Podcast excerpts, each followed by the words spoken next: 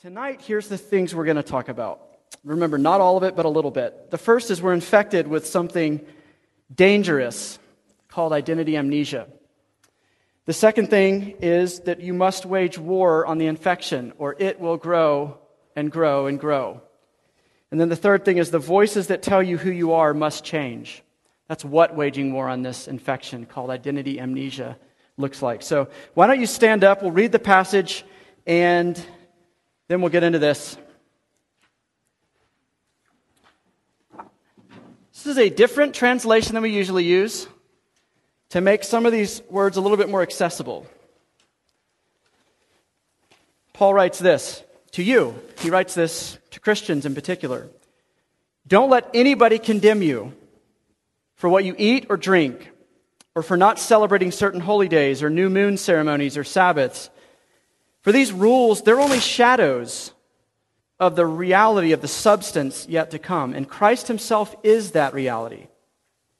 Don't let anyone condemn you by insisting on pious self denial or super spiritual worship of the angels or saying that they had visions about things. Their sinful minds have made them proud, and they are not connected to Christ, the head of the body. For he holds the whole body together with its joints and ligaments, and it grows as God nourishes it. You, you have died with Christ, past tense, and he has set you free, past tense, from the spiritual powers of this world. So then, why do you keep on following the rules of the world if you've died to it? Such as don't handle, don't taste, don't touch. These rules are just human, people made them up. These are just human teachings about things that deteriorate as we use them. They pass away, they're perishable. They might seem wise, they sound really spiritual, really wise, because they require strong devotion, self denial, bodily discipline, but they can't help you at all in conquering your evil desires. Since you have been raised to new life with Christ, set your sights or your eyes on the realities that are in heaven, where Jesus is, in the place of honor at God's right hand. Don't think or think about the things of heaven, not the things of earth. Why? again, again, for you died already. You died to this life. And your real life is hidden now with Christ in God. Let's pray. Lord Jesus,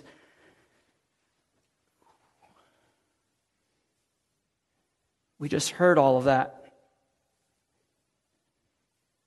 through the lens of whatever story we've been living out of lately, whatever identity we've been looking to to tell us who we are our grades, our busyness, our popularity, our humor, the way our body looks, the way we feel. That's where we are right now. That's how we walked in the door, is stuck in these other places we've gone to tell us who we are, to validate us. So, Jesus, through your word, because you're gracious, because you're powerful, come now and remind us of what's true. Come now and expose the lies in me and in my friends. We ask this because we need it, and we ask this because you're gracious. Amen. You can take a seat. Thanks.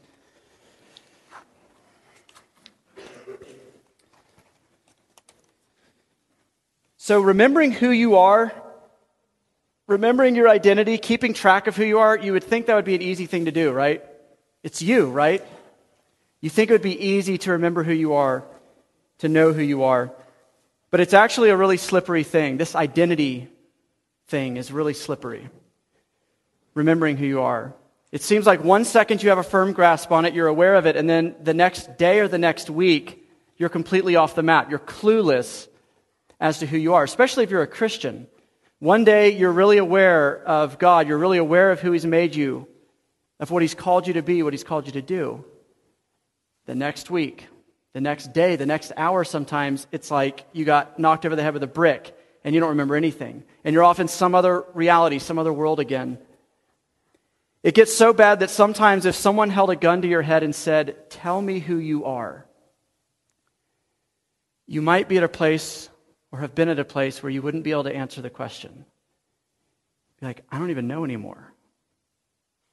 You talk to an addict, especially if they've been an addict for long, you ask them that question, they won't have an answer. I don't know who I am anymore. I am heroin. I am sex. I am power. I am acclaim. I don't know who I am, though.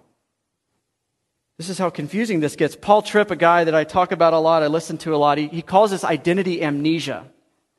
Again, get knocked over the head and everything goes out the window. You forget who you are. He says it's a disease that infects us all. This passage says that because we forget who we are. We reinvent who we are. We,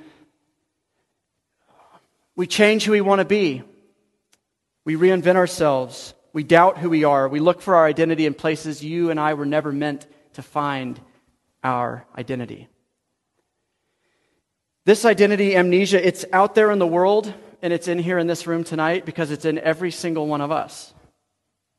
It's like tuberculosis. Did you know you can have tuberculosis for years and years and years before it ever presents itself and starts causing serious symptoms?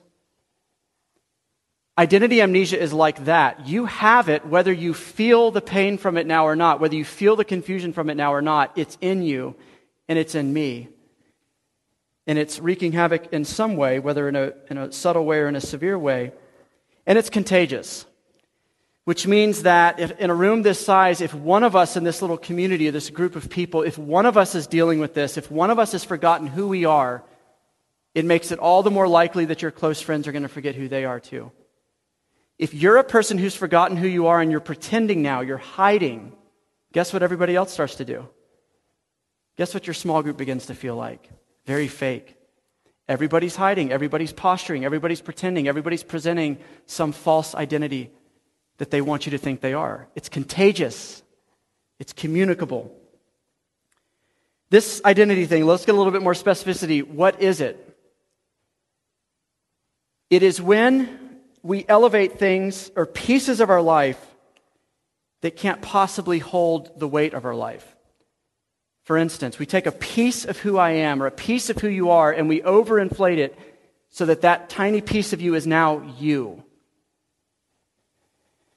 We elevate our ethnicity. It's been the summer of seeing this in painful ways all across the nation, in our city, maybe in your friend group where people look at their race or their ethnicity and they don't say, not just, this is my race or this is my ethnicity, but this is who I am. And you begin to judge each other based on who is like me and who's not like me. Sexual orientations. Your sexuality is a piece of you. We're in a moment in culture where there's where, where the voices out there is this is you. It's not a piece of you, it is you. And we overinflate that until it eclipses everything else about you. And it becomes your identity. It becomes how you define yourself. And it reshapes everything in your life. Your economic standing I'm poor, I'm rich, I'm middle class. And you look down on people above you or below you. Or you envy them. Our beauty, our smarts, our resume, our spiritual performance, our moral performance. I'm a virgin, I'm not a virgin I did drugs, I didn't do drugs. I'm a partier, I'm not a partier. We define ourselves by these things, right? We use I am language. And that becomes who we are. And it infects us.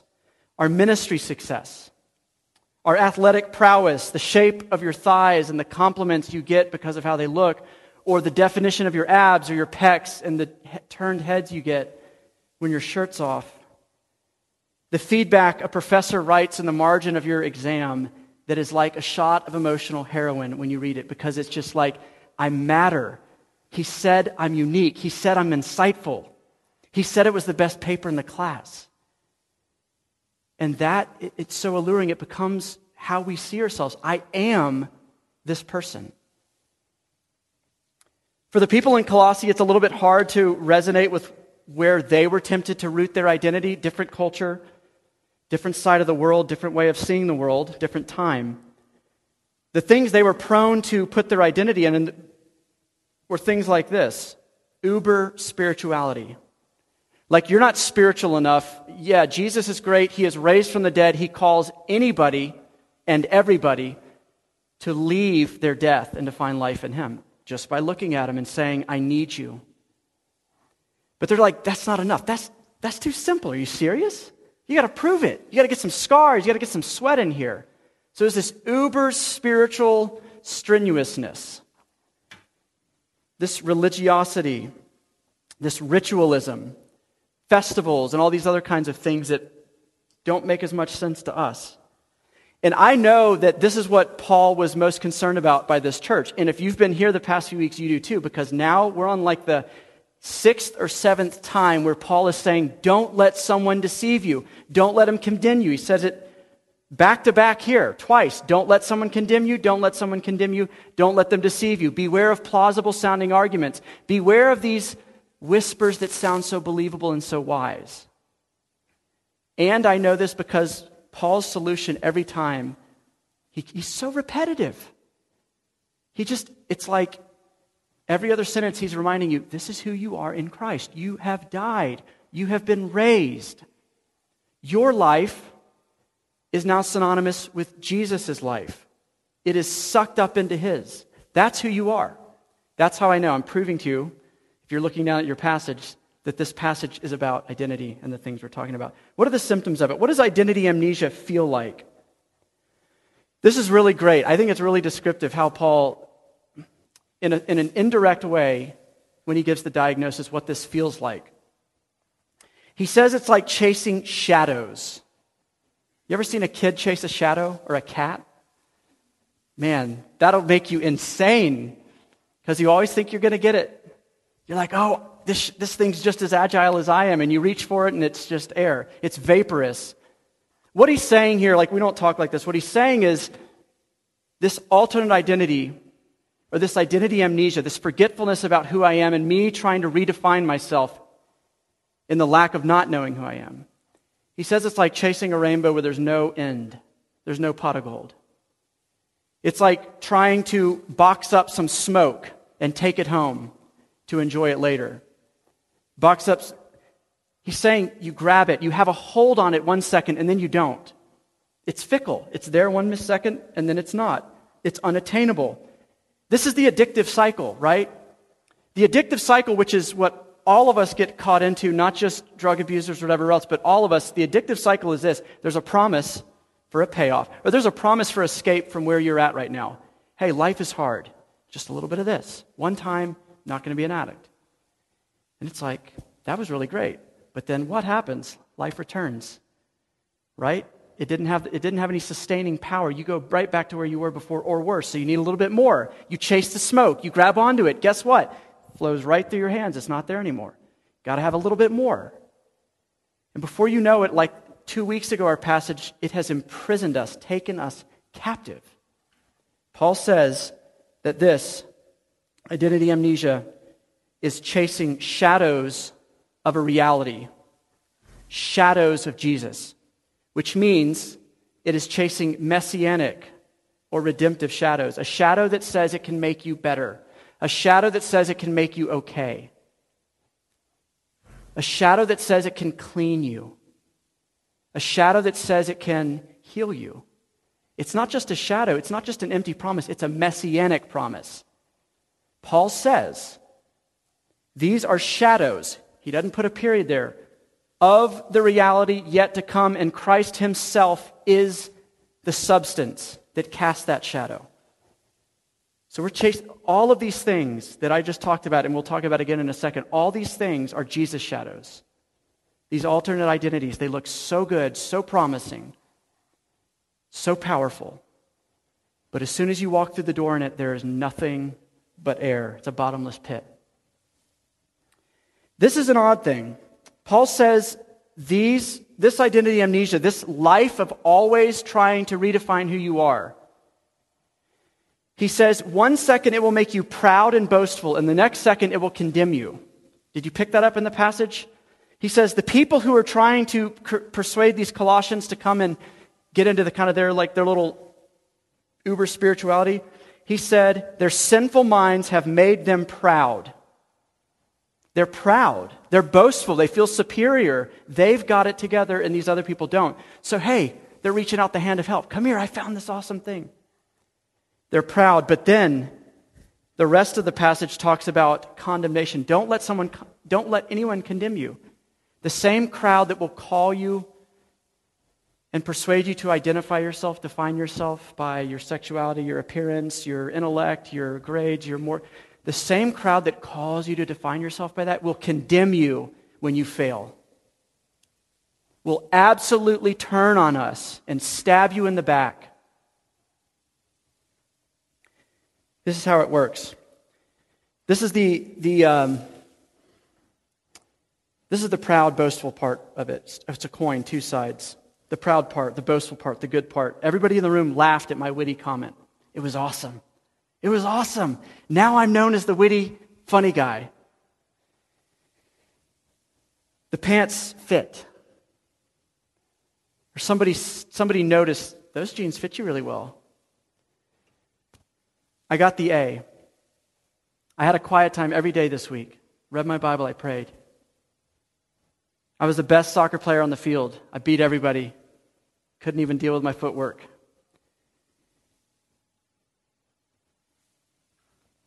Fifteen people came to my Bible study, and you feel on top of the world.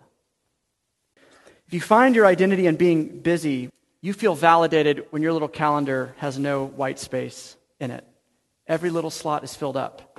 I'm productive, I'm fruitful, I'm responsible, I'm getting stuff done, I'm killing it and you feel worthless and lazy with no purpose when you have white space in your calendar and there's nothing going on.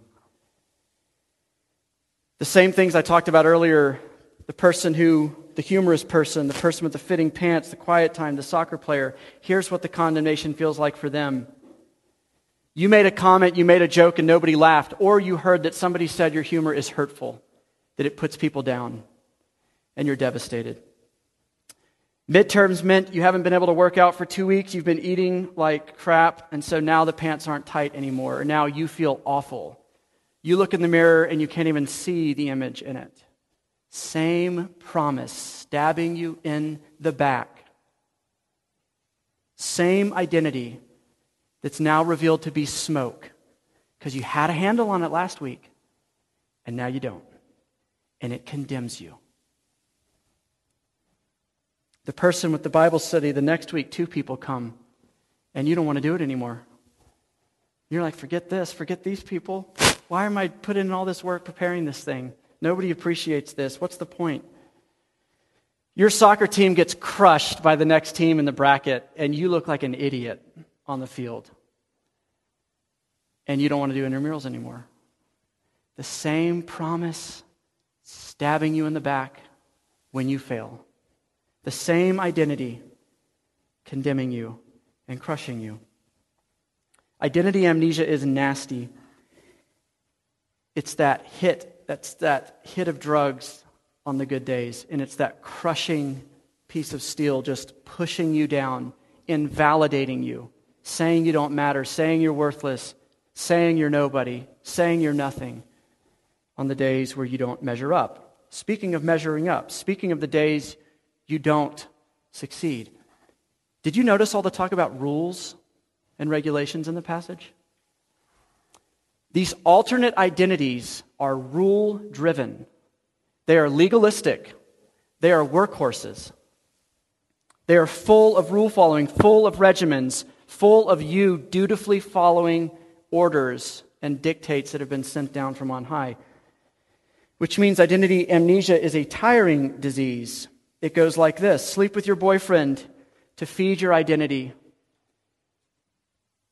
that you're beautiful, that you're desirable. Because if you don't, he's going to leave you or he's going to lose interest.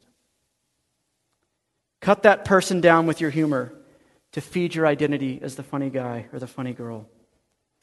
It issues commands like this get that girl's number so you can hook up to her to feed your identity as the sexually smooth one with no strings attached. Miss church again and sleep in is the, the order that's issued. We dutifully obey so that we can feed our identity as the studious one or the partier or the one who's too busy this week. These alternate identities are not life giving, they crush you with their rules. And when you don't measure up, you hate yourself, right? Am I right? When you fail, they are so quick to come and push your face in the mud so quick, even though they're the ones earlier who's saying, Come to me, here is life. And lastly, Paul says these alternate identities have no power. They promise power, but they have no power. It's the very last verse. He says, They have no power to restrain or conquer your evil desires. Let me, let me depict this visually for a second if some of you aren't following. David Powlison is another guy I read and talk about a lot. He, he described this kind of identity amnesia this way. He said, We build, all of us, we build these ladders to nowhere. Here's what he meant. Imagine a ladder, vertical, and then I put it horizontal, right? There's like the two cross beams and then all these little rungs. And that's kind of like a spectrum. You have this end over here and you have this end. Powlison said that with all of these different things we tend to identify ourselves by, like beauty or wealth or race or romantic abilities or whatever else, like we turn something that's kind of neutral, just normal differences that you and I have between each other, like down here is the less, intel- less smart person, down here is the whiz kid, down here is the person who can't even kick a soccer ball, down here is the person who's like running circles around everybody else. Down here's the tall person, or down here's the short person, up here's the small, the tall person we take these things that are just normal, neutral differences. They're not value laden. And he says, we take that ladder and we set it up tall. And so the superior person, the place we all want to be, is the smart one, the witty one, the smooth one, the connected one, the rich one, the tall one, the good looking one. And none of us want to be stuck down here at the bottom of the ladder. And so he says, we turn this, these ladders with pieces of our humanity and we turn it into this vertical value system. And so, the way this works out in real life is when you're a little bit higher up, a few more rungs higher up than your friends, what do you do to them? You look down at them. You criticize them. You're impatient with them. Why can't you get your act together? What do you do to the people who are above you a few rungs on the ladder of beauty or the ladder of personality? They just, people are magnetically drawn to their personality and you're a few rungs lower. What do you do with those people? Because you so want that identity at the top, you want to be that person. What do you have to do to them? You start shooting arrows at them so they fall down so that you're the top one on the totem pole now, right? So you undercut them. You say, oh, she's awesome, but have you heard this about her? He's great, but, you know, whatever. Like, you got to cut him down. You got to bring him down to size. You get envious or despairing when someone else passes you on the ladder faster than you. How is it so easy for them? They got it so easy and it's so hard for me. You're really happy, maybe nervously happy when you climb up a few rungs above the other people, you're like, yeah, something's working this time. This is great. So this is a, this is a pretty in-depth description of identity amnesia, right? That's the, that's the first point is that you have this. I'm just beating a dead horse trying to help you understand how this is you. This is me. We do this. And we're exhausted and we're hopeless and we're confused because we're all climbing these ladders and guess what's at the top? Air smoke. Nothing. And we're doing this in all different areas of our lives academically, socially, sexually, everywhere else. We're climbing these ladders, there's nothing at the top. So, my question to you in this first point is Do you know who you are? Do you know who you are? What do you look to to define yourself? What data, what information, what feedback tells you who you are? The second and the third points go together, they're connected to each other. You must wage war against this infection, and the way you wage war is by listening to a different voice tell you who you are. You must wage war, which is different than what we think because the alternative to that is coast. The alternative to that is God is going to magically strike me with lightning and remind me who I am, call me out of these deceptive identities that are ladders to nowhere, and He's just going to kind of just reach down out of heaven and pull me back. I think it's on autopilot. We talked about this a couple of weeks ago. But Paul is saying here we have to wage war. Got strong language here. Twice he says, Don't let anybody condemn you with all their little rules about don't touch this, don't handle that, don't watch this. Don't let them do it. He doesn't just describe the problem, but he calls them to action. Don't let them do it. Be on guard, be vigilant, push back, argue with the little voices that tell you this is who you are, or this is who you should want to be. There is a war that must be waged, Christian, if you are going to know who you are in Christ in a deeper and deeper and more and more compelling way. You can't just sit and wait for it to happen. It won't. Read an article recently where this guy was describing what it was like to live in Minnesota 100 years ago. He was saying, he was kind of telling this little folk story about how much of their lives revolved around wood 100 years ago. This is why life during the winter revolved around tending a fire because fire was key to surviving the cold. And tending a winter fire was a lot of work. It began during the summer seasons because you had to think and plan ahead for the winter fire. You knew unpredictable snowstorms and severe cold were coming. And you'd still have to do nearly everything you had to do in the summer, but everything would take longer in the winter. And you would have less daylight in which to do it. If you ran out of uh, fire or fuel in the bitter cold, you'd be in big trouble. So you're, you're cutting down trees all summer long, long before the first flurries, chopping them into logs, figuring out ways to keep them secure and dry. And then when winter hit, the fire was always on your mind. No matter what you were doing, if you didn't fuel the fire, it went out. If the fire went out, the temperature dropped. And it took a lot more more wood, more work, more time to reheat a cold room and cold furniture. And so every day, besides the rest of all of life's demands, you split wood, you restocked the fireside, you kept the fire fed, you cleaned out the ashes. That fire was the first thing you tended in the morning and the last thing you tended at night. Tending that fire was a lot of work, but it was necessary work because fire was key to survival. The connection makes sense here? What it means to wage war? Waging war begins when you don't feel like you're even at war.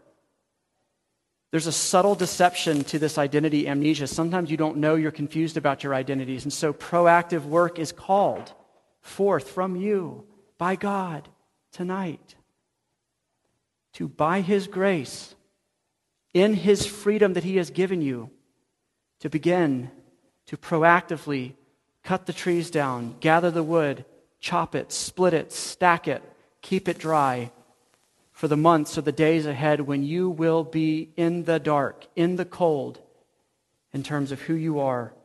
Proactive work is called forth from this. This is why Paul, every time he doesn't just diagnose us and say, You bad Christians, you forgot who you were, he immediately goes back to the story of Jesus. Some of you know this and some of you don't. Some of you might have been raised in churches, or if you're new to Christianity, you think that what Jesus offers the world or offers you is being uh, freed from hell so that you don't have to go to hell, or saving you from your sins. That's part of it. It's a big part of it. It's a good part of it, right? There's so much more. The way the Bible describes the gospel or the good news isn't just God giving you a handout, kind of a, you get to, I don't know, like a free pass. The gospel is that you are sucked into the very life of God Himself. You are united to Him. You are married to Him you and him, in a sense, become one. Paul says in the end of this, your life is hidden in his life, which means this. Think back to how you tell your story of how you became a Christian if you are one. Where does the story start? Does it start like that night at the camp you went to, or the, the message you heard, or the thing on TV you saw, or the really angsty, depressed moment when things just clicked in your head? Does it start there, or does it start 2,000 years earlier, or even beyond that. If you understand what your identity in Jesus means, your story doesn't start when you looked at Jesus by faith and said, I need help desperately, and I know you've come to give it. Your story starts at the cross. I ain't making this up. Do you see this on the page? Paul talks about you have died. He doesn't say Die to yourself. He says, You have been raised to new life. He doesn't say, Reach out and grab hold of the new life. Paul is describing your past, Christian, not Jesus's. He's describing your past now, which is Jesus' past. Jesus doesn't just offer you grace, forgiveness, life with Him. Jesus says, not only will I wipe away the sins of your past, I'm giving you a whole new past. I am ripping out that first chapter of your book and sealing in a new chapter. Your past is that you never got confused about your identity. Your past is that you were crystal clear about who you are, who God is, how He calls you to live. Your past, really, your history, all the way up to this point, is Jesus' history. It's a history of making good decisions, wise decisions, loving your friends, loving God, never manipulating, never twisting the truth, never taking shortcuts, never being so busy you don't love your friends. That is your past. It's what he means when he says you died. How more literal can he get? I don't I can't conceive of a way Paul could make it more obvious. The old you is done. It just isn't there. How do you get more obvious than that? You're dead. That part of you stopped. It hit a wall. It's dead. It's buried. There's no way in the English language to, to make it more clear. And a new you has risen up, connected to Jesus, which means his future is also now your future. You're, we're worried about internships. We're worried about jobs. We're worried about will I ever get married? We're worried about money. We're worried about your parents, their marriage. We're worried about everything. But how often have you, have you stopped and remembered, wait a minute, who am I? I have his future. I have his inheritance. I have his life. I have his power. I have his grace. I have his peace. He is victorious. I have that in Christ now. That is your identity. That is your new identity. Next week, Paul goes on to beautiful, beautiful, and so practical places. What do we do with what we just talked about? What does this new life look like then? What does, this, what does life look like when you remember who you are in Christ? Let's pray. Lord Jesus, thank you for this word. Without what we just read, without you speaking this to us, we just go along just on this merry-go-round of different identities. Hundreds of different ways we redefine ourselves, reinvent ourselves, that are exhausting, that never deliver what they promise, that always leave us worse off than before, more confused, more clueless about who we are. Jesus, we thank you, and it just makes us love you even more to know that you didn't just come to hand us a product but you came to make us yours. You came to pull us into your life and pull us into your story. And you gave us literally your past, your present, and your future. Free us from the insanity of identity amnesia. For Christ's sake, we pray, and in his name.